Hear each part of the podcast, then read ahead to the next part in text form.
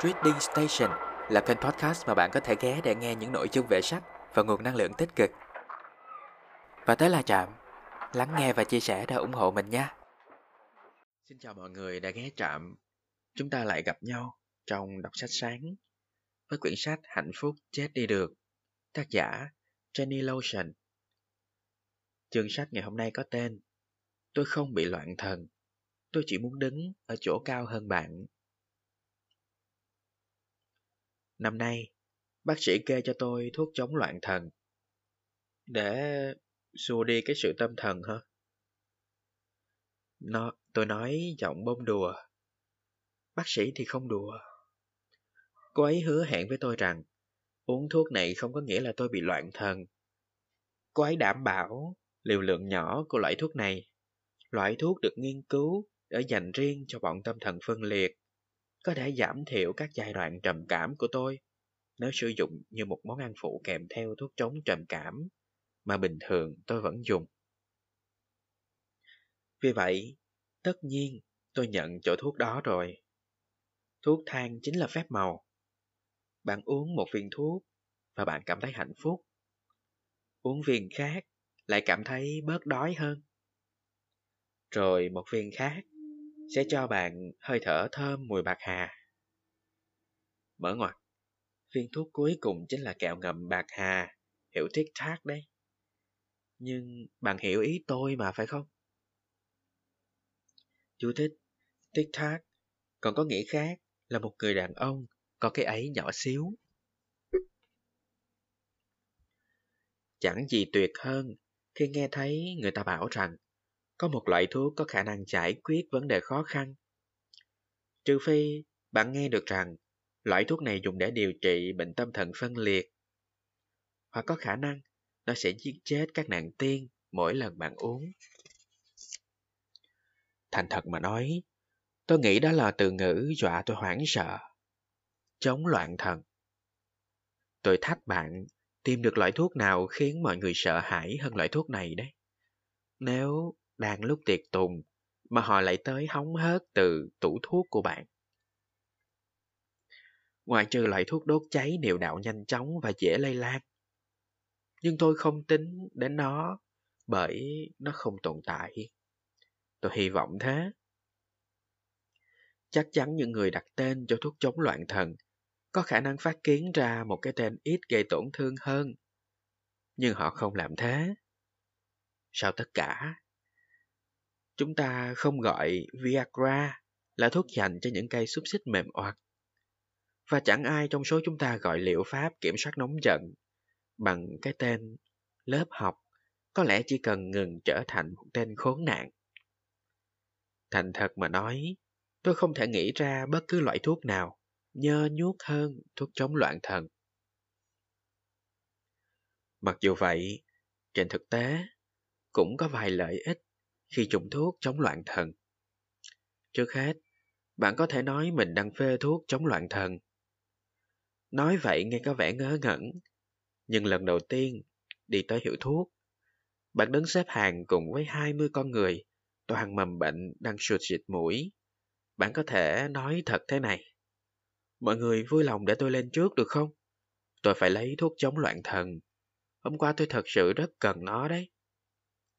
Chiến thuật này cũng hiệu quả đối với dòng người xếp hàng mua rau củ quả ở cơ quan quản lý các phương tiện cơ giới DMV và vài tiệm buffet nữa. Lợi ích thứ hai của việc dùng thuốc chống loạn thần chính là chúng có thật sự có ích. Lúc dùng thuốc, tôi ít tự làm bản thân đau hơn, tự làm hại bản thân. Tôi cảm thấy vững vàng hơn.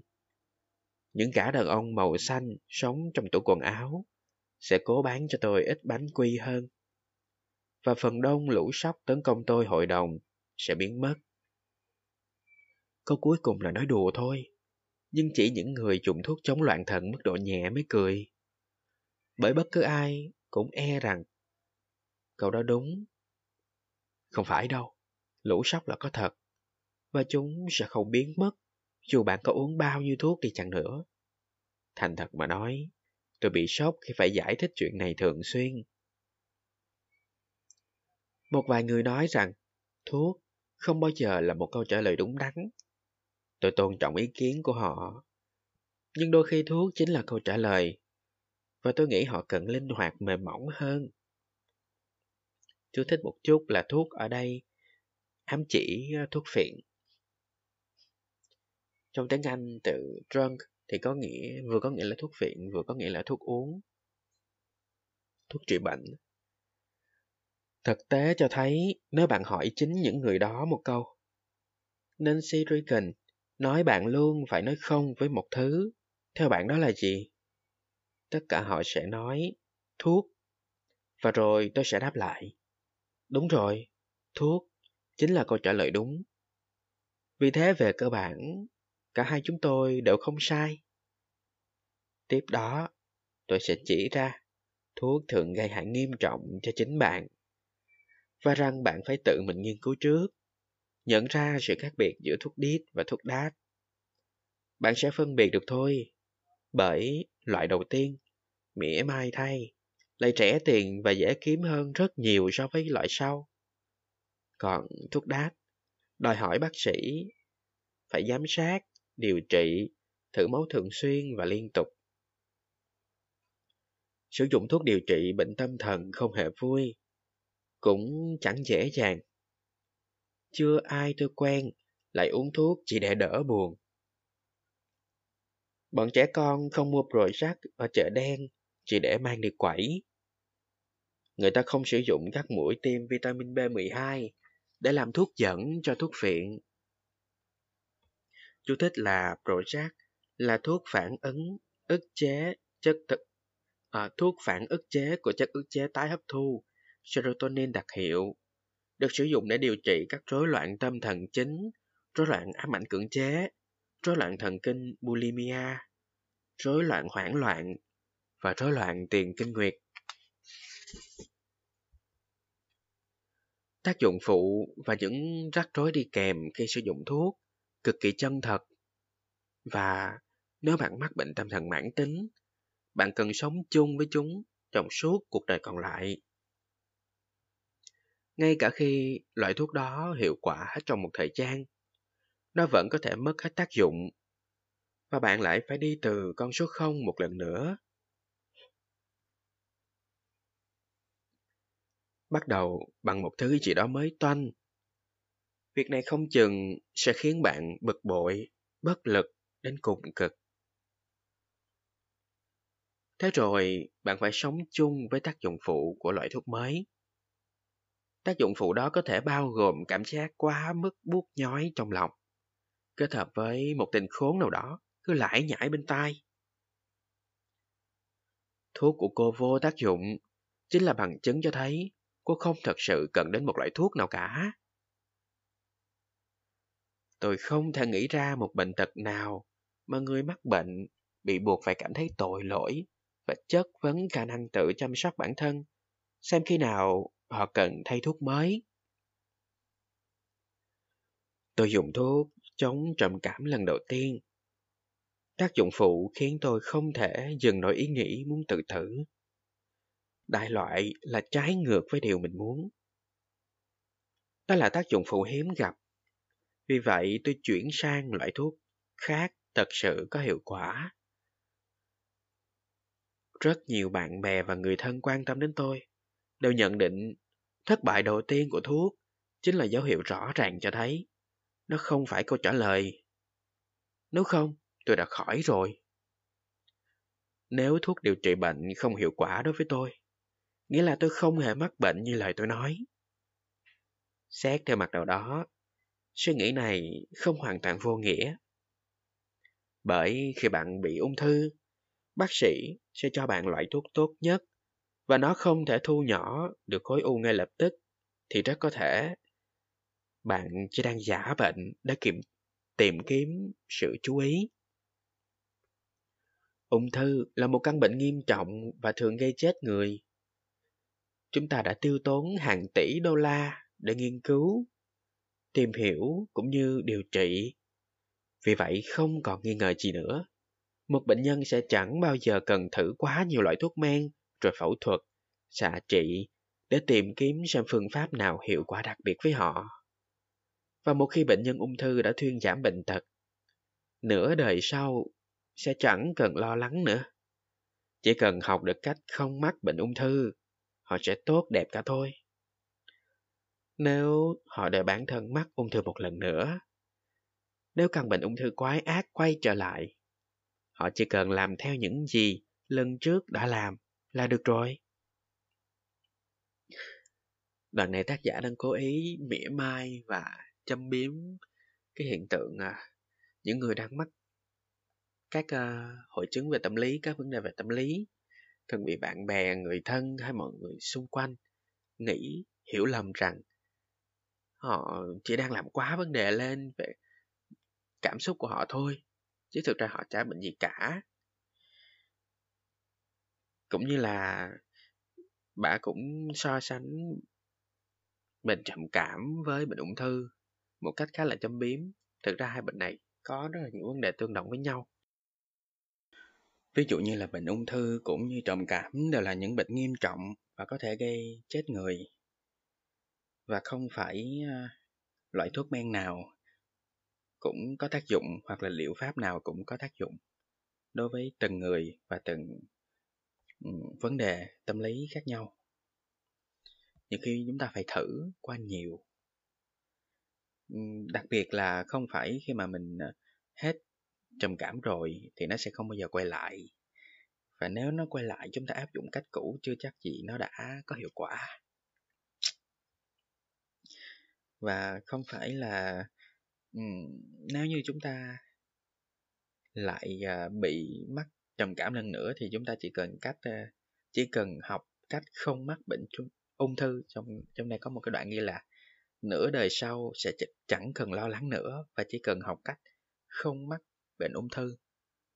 Ung thư thì nó sẽ không không dễ như vậy và trầm cảm nó cũng không dễ để mà học cách không mắc phải bệnh trầm cảm không dễ. Và nó không dễ như thế nào thì ờ, nếu mà có ai đã từng hoặc là đang sống chung với những vấn đề tâm lý có thể comment ở dưới cho mình biết nha. Ok, mình sẽ đọc tiếp nè. Một khi tìm được phương thuốc điều trị ung thư chính xác, bạn gần như sẽ miễn dịch với căn bệnh đó mãi mãi. Tình trạng bệnh hiện tại tái diễn có thể chỉ là phần phản ứng của cơ thể khi phải thu nhận, thu nạp quá nhiều gluten. Và do bạn không cầu nguyện đúng cách, có phải không? Đoạn này, kiểu khi là mắc trầm cảm lần thứ nhất, có thể là do xui. Mắc trầm cảm lần thứ hai thì đó chính là do mày. Kiểu vậy. Chà, thì không phải thế, nhưng cũng chẳng khác mấy đâu. Lý lẽ nực cười kiểu này chính là điều mà người mắc bệnh tâm thần thường phải nghe. Chúng không chỉ từ đám bạn bè tốt bụng, những người có thể tự khắc phục các vấn đề riêng không cần dùng thuốc, hay những người không hiểu rằng bệnh tâm thần có thể trở nên nguy hiểm, thậm chí gây chết người nếu không được điều trị, mà còn từ một người nào đó gần gũi và dễ thao túng chúng ta hơn. Chúng ta nghe thấy điều đó từ chính chúng ta chúng ta lắng nghe giọng nói khe khẽ phía sau đầu, bảo rằng, loại thuốc này đang tốn tiền, bon rút tiền từ gia đình bạn. Nó tạo ra những thay đổi nhỏ đối với ham muốn tình dục và cân nặng của bạn. Nó dành cho những người gặp phải rắc rối thật sự, chứ không phải chỉ dành cho những kẻ buồn bã. Chẳng ai chết vì buồn cả, trừ phi họ tự tử. Kể như khi bản thân chúng ta cũng tự hỏi là liệu mình có thật sự làm mất các vấn đề tâm lý hay không, hay chỉ là buồn một chút thôi, rồi mình tự làm quá lên như lời mà người xung quanh nói. Và nhiều khi mình cứ để cái đó trong lòng, im mỉm im mỉm nuôi dưỡng cái căn bệnh trầm cảm đó. Và cuối cùng, mình tự làm đau bản thân. Tự tử chẳng hạn. Đó cũng là hệ quả của à, à, cái ờ, một vài người trên mạng xã hội thường xuyên than thở rằng ờ tôi trầm cảm quá tôi sang chấn tâm lý quá có một vài trường hợp là thật cũng có một vài trường hợp là họ cố ý làm quá lên để gây sự chú ý chẳng hạn rồi vô hình chung mọi người xung quanh cảm thấy dè dặt hơn và cẩn trọng hơn với những ai mà nói là mình bị trầm cảm. Giống như cái chuyện mà mình cho tiền những uh, cô bé, cậu bé hay là những ờ, các cụ già ngoài đường? Không biết liệu họ có thật sự nghèo hay không, hoặc là không biết liệu mình cho họ tiền thì họ có thật sự được dùng những cái đồng tiền đó cho bản thân mình hay không? Hay là phải cống nộp cho một thế lực nào khác? Kiểu thế. Và khi thấy những người nổi tiếng trở thành nạn nhân cho sự đối, dối trá của căn bệnh trầm cảm chúng ta tự nhủ với lòng mình rằng, làm thế quái nào mà họ lại tự sát nhỉ? Họ có mọi thứ cơ mà. Nhưng không, họ không tìm được phương thuốc nào có thể chữa lành căn bệnh quái ác. Cứ luôn thuyết phục họ tin rằng thuốc hơn hết là nên chết đi. Khi bắt đầu nghi ngờ liệu mình có đáng phải chịu đựng vấn đề muôn thuở với thuốc và liệu pháp điều trị hay không, tôi chợt nhớ tới những người để mặt cho tâm tối chiến thắng. Và tôi buộc mình phải sống khỏe mạnh. Tôi tự nhủ với lòng rằng mình không chiến đấu chống lại chính mình. Mình đang chiến đấu chống lại sự mất cân bằng hóa học. Một thứ có thật.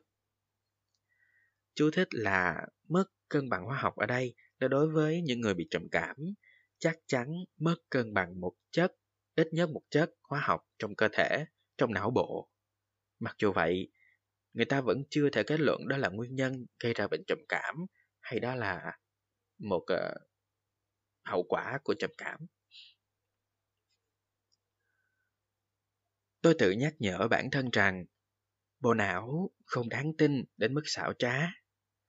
Cả khi tỉnh táo lẫn tinh thần ổn định hay à, sorry cả khi tinh thần bất ổn lẫn lúc tinh thần ổn định tôi nhắc bản thân nhớ về những vận động viên leo núi chuyên nghiệp, thường được tìm thấy trong tình trạng khỏa thân, lạnh cống đến chết, dù ngay gần đó là bộ quần áo được gấp gọn gàng.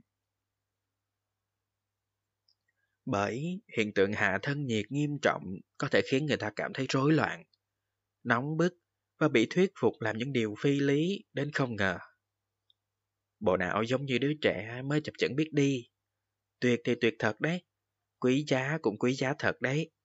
Nhưng không có nghĩa là bạn nên tin tưởng nó sẽ chăm sóc cho bạn trong một trận tuyết lở hay trong việc chế tạo serotonin hiệu quả cho cơ thể. Serotonin có được nhắc ở đầu bài á, đầu chương á, là một chất hóa học tự nhiên trong cơ thể đóng vai trò là một chất dẫn truyền thần kinh và hormone có chức năng quan trọng trong việc điều chỉnh tâm trạng bộ nhớ giấc ngủ và tiêu hóa đó cũng là, có lẽ là một lý do khiến cho khi mà uống thuốc chống trầm cảm, tác giả có nhắc tới đoạn này nè. Nó tạo ra thay đổi nhỏ đối với ham muốn tình dục và cân nặng. Có thể là khiến mình tinh thần sảng khoái hơn và ăn ngon, ngủ ngon. Maybe. Tại vì tôi không mắc những ờ, vấn đề đó, tôi cũng chưa từng uống thuốc nên cũng không không tìm hiểu nữa. Nếu mà bạn nào có biết thì để lại comment dưới bình luận của Spotify nha tôi chưa bao giờ bị suy nhược thần kinh. Tôi cũng hiếm khi bị ảo giác. Tôi chẳng khi nào ảo giác về bất cứ thứ gì cho dù dùng quá nhiều loại thuốc mà đáng ra không nên dùng. Tôi chỉ tuyệt vọng thôi. Nhưng xét theo nghĩa nào đó, nó khiến tôi được là chính tôi. Thuốc của tôi không định nghĩa con người tôi. Tôi không bị loạn thần. Tôi cũng không nguy hiểm. Thuốc tôi uống chỉ là một nhúm muối nhỏ một chút gia vị cho cuộc sống. Nếu theo cách nói của bạn, khoai tây bỏ lò vẫn ngon lành nếu thiếu đi chút muối. Nhưng bất cứ ai cũng sẽ nói với bạn rằng một nhúm muối có thể khiến hương vị hoàn toàn khác biệt. Tôi chính là củ khoai tây đó, được ngon lành hơn nếu như có muối. Đây là một phép so sánh tệ hại. Thế còn như thế này thì sao? Uống thuốc chống loạn thận cấp độ thấp, cũng giống như sử dụng rượu rum, vừa đủ để làm ra miếng bánh rượu rum ngon lành, chứ không đủ để bị ngộ độc rượu và chết sặc bởi bãi nôn của chính mình cái đầu tiên được dùng làm thuốc và cái sau là thô bỉ và mất vệ sinh tôi biết có vài người trong số bạn sẽ bảo rằng bánh không được dùng làm thuốc. Thật sao? Bánh không phải thuốc. Giờ thì ai mới điên hả, tên khốn kia? Cả thế giới này đều có thể được chữa lành nếu có đủ bánh và thuốc chống loạn thần. Điều này thật sự có ý nghĩa, bởi bạn không thể làm ra bánh nếu như thiếu muối, đúng chưa? Chờ đã, bạn có làm được bánh nếu mà thiếu muối không? Tôi chẳng có ý gì đâu. Tôi không biết nhiều về bánh trái. Tôi biết có cái gì trắng trắng ở trong đó. Có thể nó là một loại bột mà tôi đang nghĩ. Tôi chỉ viết muối bởi nó gom hết tất cả mọi ẩn dụ của tôi lại với nhau. Kiểu kiểu vậy. Cũng có thể là không, khó mà nói được. Viết tắt nè. À, chú thích là viết tắt của từ muối. Nguyên văn của từ muối trong tiếng Anh á, là salt, muối. Nhưng từ salt là S-A-L-T, không biết tôi phát âm tiếng Anh đúng không? Cũng được dùng như một từ lóng ám chỉ bột cocaine. Cocaine cũng là một loại chất kích thích. Một loại chất gây nghiện. Thuốc chống loạn thần đáng phải chịu trách nhiệm cho toàn bộ chương này. Và đây là lợi ích thứ ba khi uống thuốc chống loạn thần. Bạn có thể đổ mọi trách nhiệm cho chúng về tất cả những điều ngốc xít mà bạn gây ra. Như vừa rồi, vừa rồi bà tác giả mới đổ lỗi cho thuốc chống loạn thần đó. Thuốc chống loạn thần đáng phải chịu trách nhiệm cho toàn bộ chương này. Giống như đổ lỗi cho chu kỳ kinh nguyệt vậy. Ngoại trừ việc kỳ kinh nguyệt này chẳng bao giờ kết thúc. Chẳng ai dám chất vấn bởi vì bạn bị trở ngại về mặt y học. Một trở ngại về mặt y học đáng sợ, mang tính chất hăm dọa. Có thể còn gây nguy hiểm. Thêm vào đó, giờ bạn có thể sử dụng nhà vệ sinh dành cho những người gặp phải trở ngại về cơ thể mà không cảm thấy tội lỗi. Mọi người đều chiến thắng. Có ai muốn bánh không nào? Và đó là tất cả những gì có trong chương này. Thì hy vọng là những ai đọc chương này, đặc biệt là những bạn ờ, cảm thấy mình đang có vấn đề về tâm lý, thì ờ, đừng giấu trong lòng, cũng đừng băn khoăn, mà tốt nhất là nên ờ, tìm gặp những chuyên gia tham vấn có uy tín, những cơ sở có uy tín. Có thể tâm sự với người nhà. Và đặc biệt là phải đi chuyên gia tham vấn để biết rõ tình trạng của mình. Và nhiều khi là nói quá nhiều trên mạng xã hội cũng không hay. Nói với quá nhiều người thật sự cũng không hay, vì lắm khi mình chả biết ai là bạn, ai là bè. Và nhiều khi bản thân chúng ta cũng bị lừa, cũng bị thao túng bởi chính chúng ta. Nên mình nghĩ tốt nhất vẫn là nên gặp những chuyên gia tham vấn tâm lý sẽ tốt cho bạn. Cảm ơn mọi người đã lắng nghe. Và nếu có bất kỳ góp ý hay là chia sẻ quan điểm nào mọi người có thể comment dưới ờ, phần bình luận của Spotify. Hẹn gặp mọi người vào những chương sách tiếp theo. See ya!